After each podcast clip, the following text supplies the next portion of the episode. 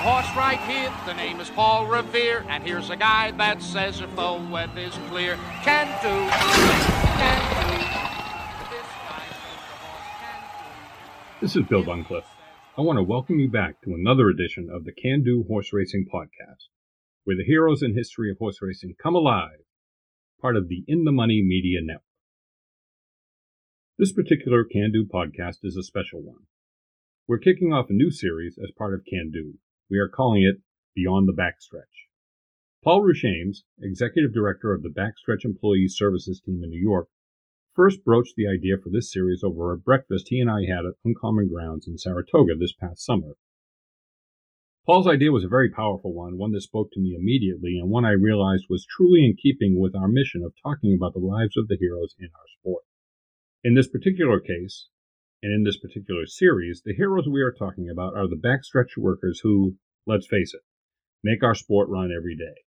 The grooms, the hot walkers, the exercise riders, the outriders, the veterinarians, the EMTs who stand at the ready every race day and every training morning. That is to say, every single day, all of them working every single day. We, the average fan, see them, or maybe it's more appropriate to say we may take notice of them without really seeing them, on the walk over from the barn area to the paddock, in the paddock assisting with the saddling process, hopefully in the winner's circle, but for most, maybe just as they lead their now unsaddled charge back to the barn. And that's about it.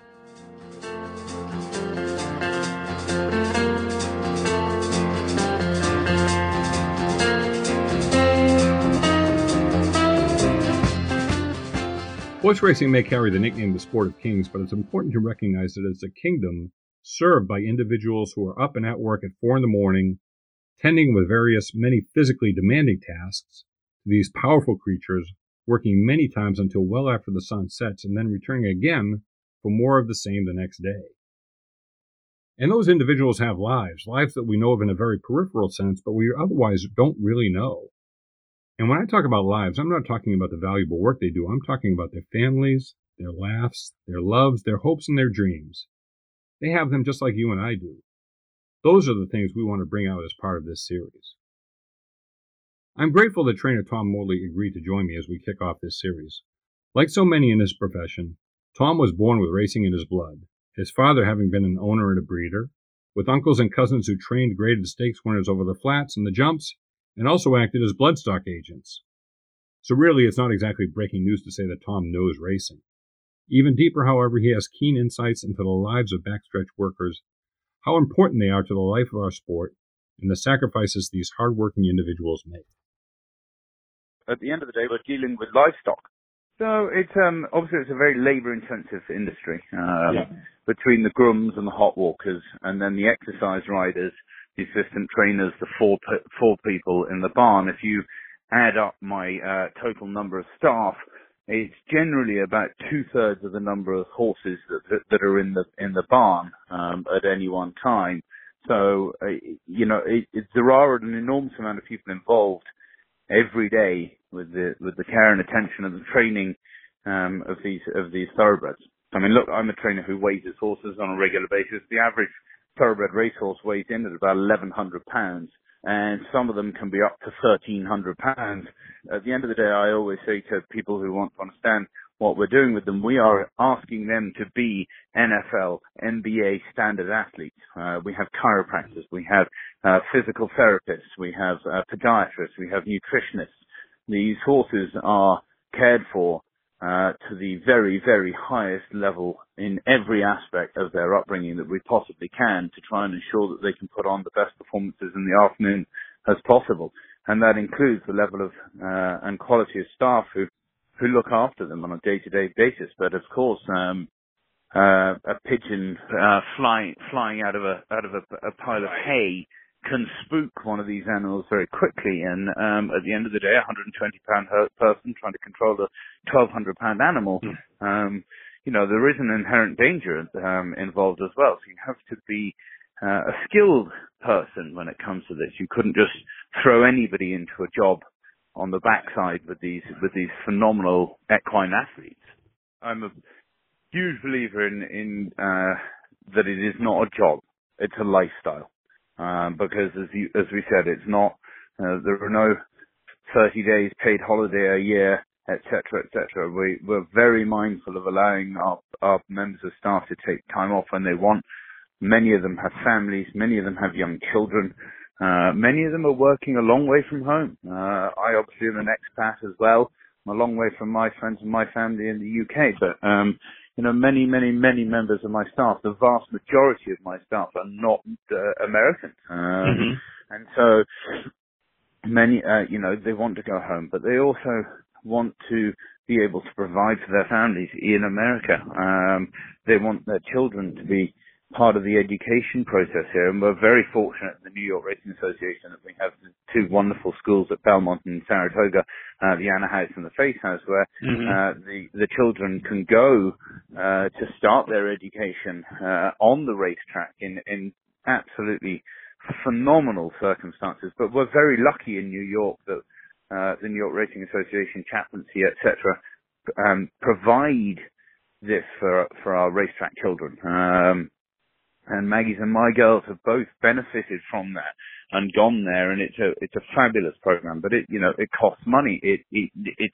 it involves a huge amount of fundraising, etc., etc. But as you said, you know we're we're trying to um, we're trying to produce wonderful racehorses for the afternoon. Um, but it's not the most glamorous lifestyle on the backside at times.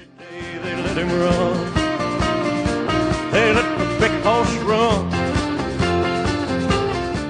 run. At the end of the day, you wouldn't do what we do unless you genuinely had a passion for the horses themselves. At the end of the day, they're long hours. They can be cold hours in the winter. They can be antisocial hours when you're running in the last race in twilight racing, maybe, and, mm. and you get back and you bathe the horse and you do the horse up and you give him his night feed and you go home, but you've got to be back in the barn at four o'clock the next morning. So you wouldn't do it if you didn't adore the animals and the, and the, the sport and the industry, as it were. I don't think you last long if you don't love it. Um, yeah. And, and I'm very fortunate that I've had, I have people working for me who have worked for me since I started training or before I started training. And they've been working in the industry a lot longer than I've maybe ever been around a horse. Um, but, wow. uh, you know, it's a, it's a, as, as I repeat again, it's a lifestyle, not a job at the end of the day there's so many different avenues of, of the support staff that go on on the backside. And, and as I said earlier, you know, you have to remember that the racetrack is not just a, a glamorous place to be in the afternoon, but in the morning when there's day-to-day training, you know, it can be a very,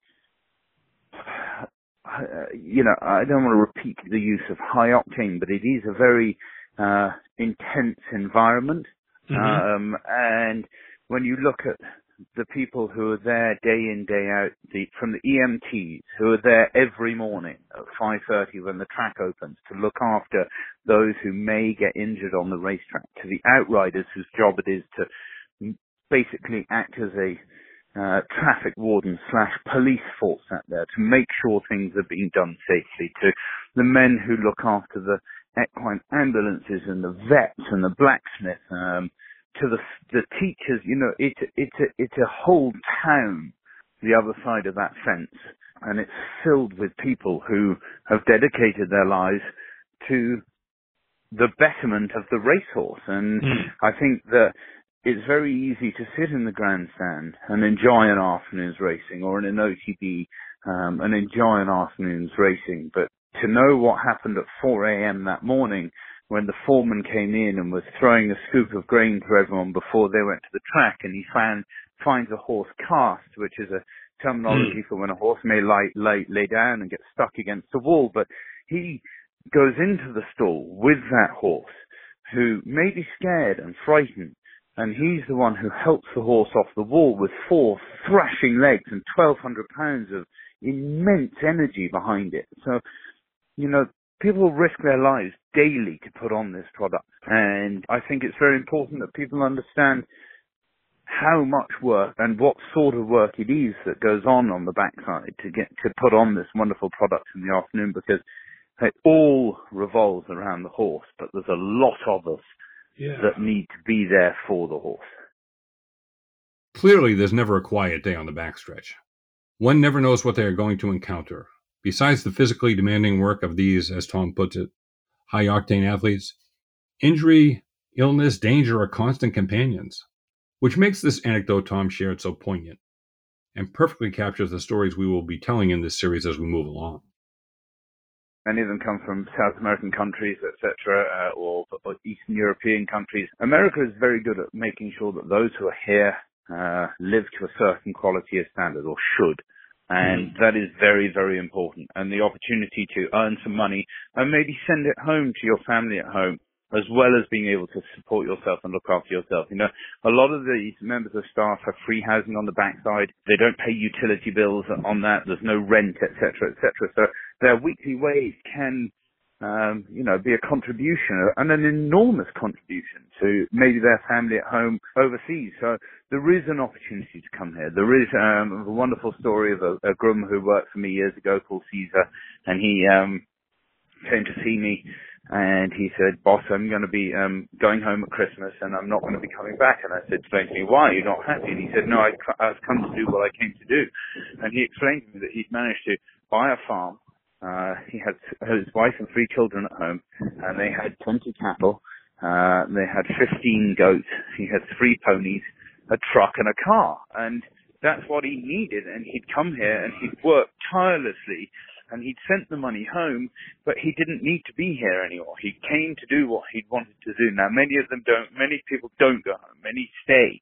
But mm-hmm. Caesar done what he came to do, and he he'd set himself up for life, and he was going home to back home to do what he wanted to do. And it was it's it's a story that I tell anyone who wants to hear it because it, to me that's a that's a wonderful, wonderful set of circumstances oh, let big horse run.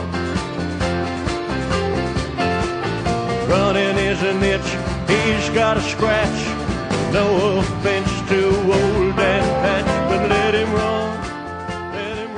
As I said, I'm extremely grateful to Tom for taking the time to spend with me and highlight the extraordinary stories of these individuals of whom we might not ordinarily take notice. Working with Paul Ruchames, we'll be highlighting their stories and their lives in this series we are calling Beyond the Backstretch. I thank you very much for joining us and hope you will continue to do so. As you listen to our series, I hope as well you will consider a donation to the Backstretch Employee Services Team. You can find them at www.bestbackstretch.org. In the meantime, may good health and happiness and gratitude for both be yours, for you and your loved ones, today and always.